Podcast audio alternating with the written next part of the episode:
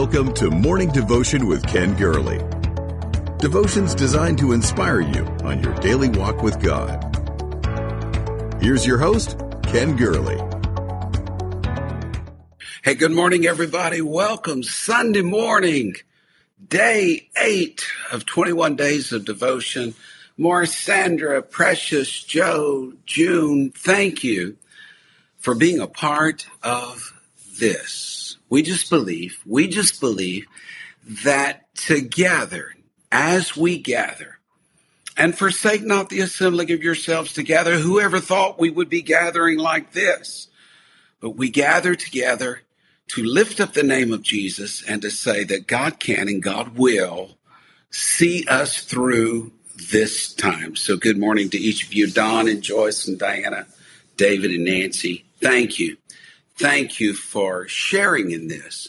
Day eight of 21 days of prayer. Also, we're trying to fast however you can during this time. We began a year ago this call to prayer. One year of calling people to prayer. Started out on a private Facebook page, moved to a public Facebook page a week or so ago. Week ago today, we started on YouTube Live as well started the podcast and just thankful the word is getting out. You're responsible for that. You're responsible for sharing because the word is simply this. There will be nothing on earth that can change earth. There must be an outside intervention. We need an invasion of heaven and nothing short of an awakening. Make it a great awakening. Make it the greatest awakening that has ever happened. And I believe that it is going to happen. So we're doing 21 days straight here, 7 a.m. Central. Like the page, follow the page, share the page. Today, look on us. Do you remember who said that in scripture? Look on us. Simon Peter speaking of him and John. Look on us that that passage, that that little phrase is sandwiched between two of the greatest chapters of the Bible. On one side, the bookend is Acts 2, when the church was born and the Spirit came down in the upper room and 3,000 were added to the church. And then in Acts 4, on the other side, the other bookend of Look on Us, is when the church was filled again with the Spirit, prayed for boldness, it happened, the place was shaken, and 5,000 added to the church. Whoa! How could 5,000 be added? Well, it's because of what happened in that chapter, Acts 3 in between. You remember the story. Simon Peter and John were headed to the temple and they encountered a beggar who was lame at the gate of the temple.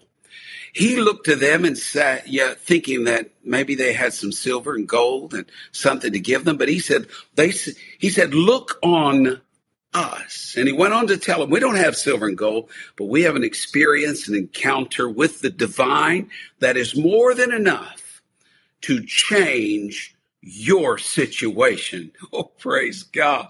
The lame man was healed and so powerful was that miracle that 5,000 people came into the church. Our ears should perk up at that because one Holy Ghost filled child of God can make a huge difference in your world. You can turn the world upside down. One person reaching one person can turn a city upside down. Do you know that your family may be one prayer away from a revival, one miracle away from a great awakening, that the church you attend could just be one encounter away from seeing the unleashed power of God? Look on us. What gave Simon Peter that confidence? I mean, a few weeks before he had denied the Lord in the darkness over the enemy's fire. Now he stands before a crowd of people going to pray at the temple and said, Jesus can do it. Look on us. Simon Peter failed God. We know that just a few weeks prior, but Jesus met him at Galilee and something, something happened. It may take a circuitous route.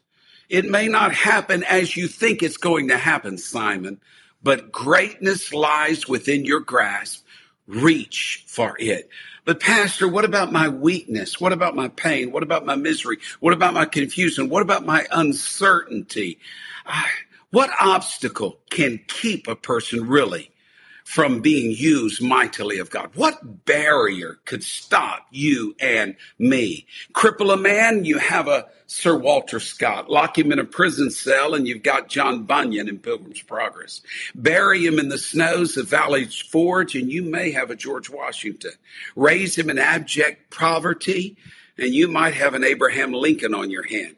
Subject him to bitter religious prejudice, and you may have a Benjamin Disraeli. Strike him down with infantile paralysis, uh, and you may have a Franklin Delano Roosevelt on your hand. Burn him so severely in a schoolhouse that the doctors say he will never walk again, and you may have a Glenn Cunningham, who set a world record in running the mile. Deafen, a genius composer, and you may have a Ludwig von Beethoven. Have him or her born black in a society filled with racial discrimination. You may have a Booker Washington, a Harriet Tubman, a Marian Anderson, a George Washington Carver, a Martin Luther King Jr. Make him the first child to survive in a poor Italian family of 18 children, and you may have an Enrico Caruso on your hand. Have him born of parents who survived a Nazi concentration camp, paralyze him from the waist down when he is four. And you may have the incomparable concert violinist Itzhak Perlman. Call him a slow learner. Call him mentally handicapped. Write him off as someone who can't be educated. You may have an Albert Einstein. You see what I'm saying is when the world is ready to write you off, Jesus isn't. And what gave Simon Peter the power to say, look on us? First of all, he had an encounter with the divine. He was filled with the Holy Spirit. Don't you ever get too far away from where you got into this thing at. Did you hear me?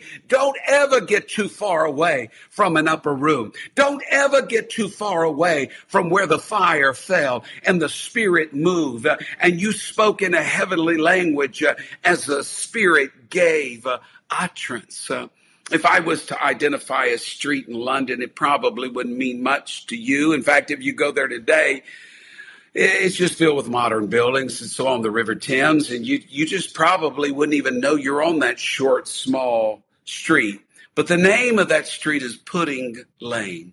And even though it may mean nothing to you and me in London today. You may not think twice about it. In the year 1666, Pudding Lane was where a bakery was at, and 80% of the structures of London were destroyed when a fire started in that bakery. 80% of the structures. Now, if you go by there, you're going to notice a tall monument, and its height, here we go, is the exact distance to where the fire started on Pudding Lane. And I find that significant is that its height is the same as the distance. Our measure, your measure, a church's measure, a believer's measure is limited to how far we are from the original fire. You can't go higher than the closer and the nearest you may find yourself to the outpouring of the Spirit, to when old things passed away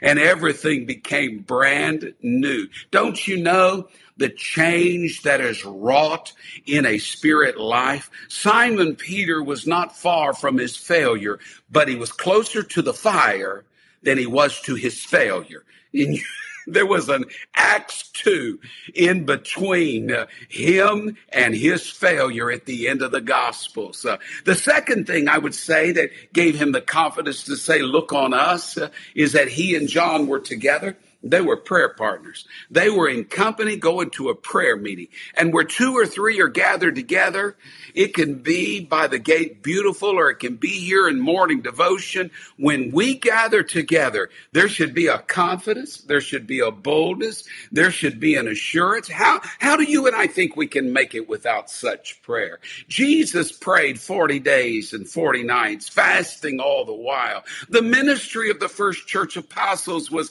born, baptized, nurtured in prayer. It was preserved by prayer, directed by extraordinary seasons of prayer. Prayer is not what we do until we find something else we can do. Prayer is our privilege. Prayer is our responsibility. It's not a means to an end. It is the end itself. It was E.M. Bounds who wrote, prayer cannot be retired as a secondary force in this world because to do so is to retire God from the movement. It's to make God secondary. When you make prayer secondary, you make God secondary. The prayer ministry and what you and I are doing here and calling people to prayer, it, it has to be an all engaging force or it's no force at all because the estimate and place of prayer is the estimate and place we have for our Lord Jesus Christ. Uh, don't make it secondary. Don't make it secondary. There is absolutely nothing of eternal importance and significance that ever happens apart from prayer.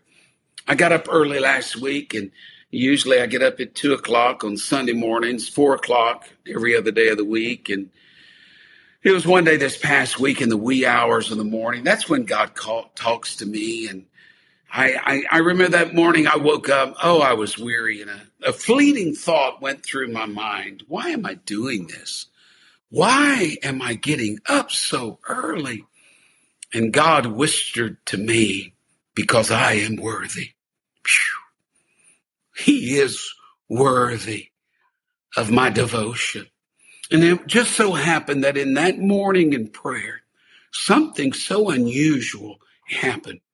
God gave me a vision, a snapshot, a simple word picture, an analogy. Just, just a moment, just a moment of seeing something, of catching a vision. And in that moment, so much has been explained to me, was explained to me. And later that day, God reinforced that same very thing in a dramatic way. I just can't explain it. But it's when we pray that it, we unlock the revelatory power of God. It was the prophet Zechariah who reminded us uh, of the supernatural nature of God's plan. You can be a member of the Kiwanis Club. You can be a member of the Lions Club, the 4-H Club, and get by without the spiritual. But in this thing, it's not by might, not by power, by my spirit, saith the Lord. Or what King Hezekiah said when he faced the enemy and he told the people, God met with me this night. You need to be strong and courageous. Don't be afraid. Don't be discouraged. Don't be intimidated by that vast army because there's a greater power with us than with them.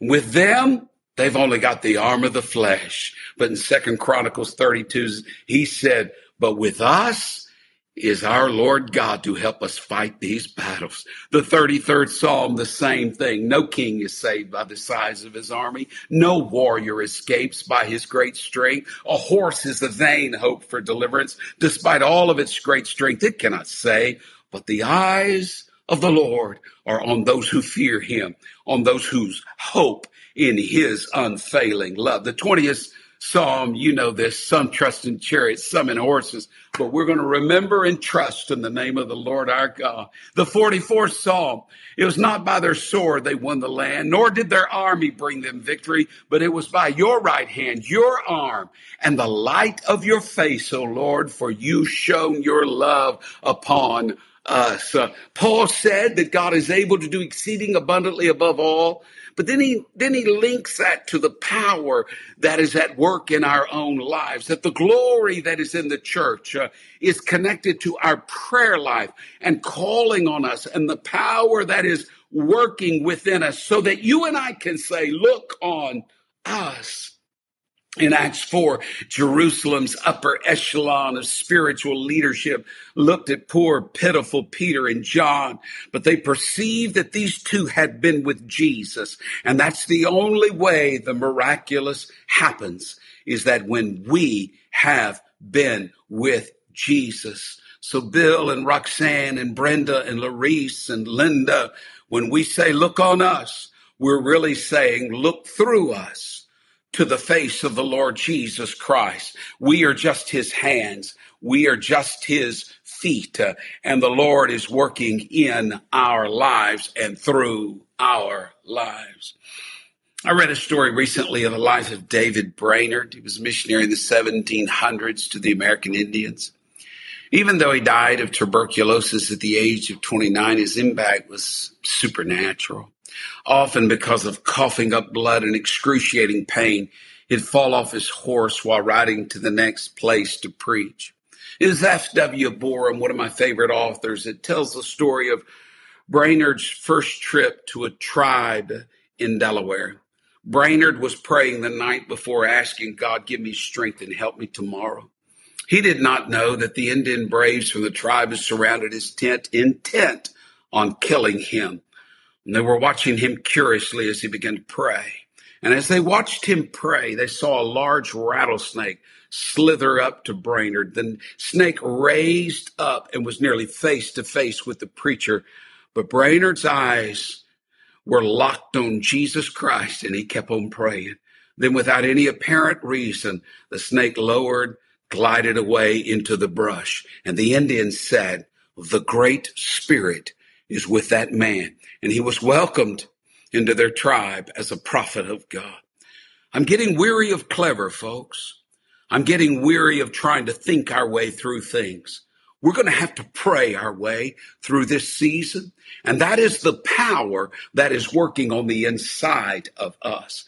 And only when that power is present can we say with confidence, look on us. Because the day you and I awaken to the power of prayer and the power that is working on the inside of us, that's the day that our nation and our world will see a great awakening in this land. Awaken us to the power of prayer.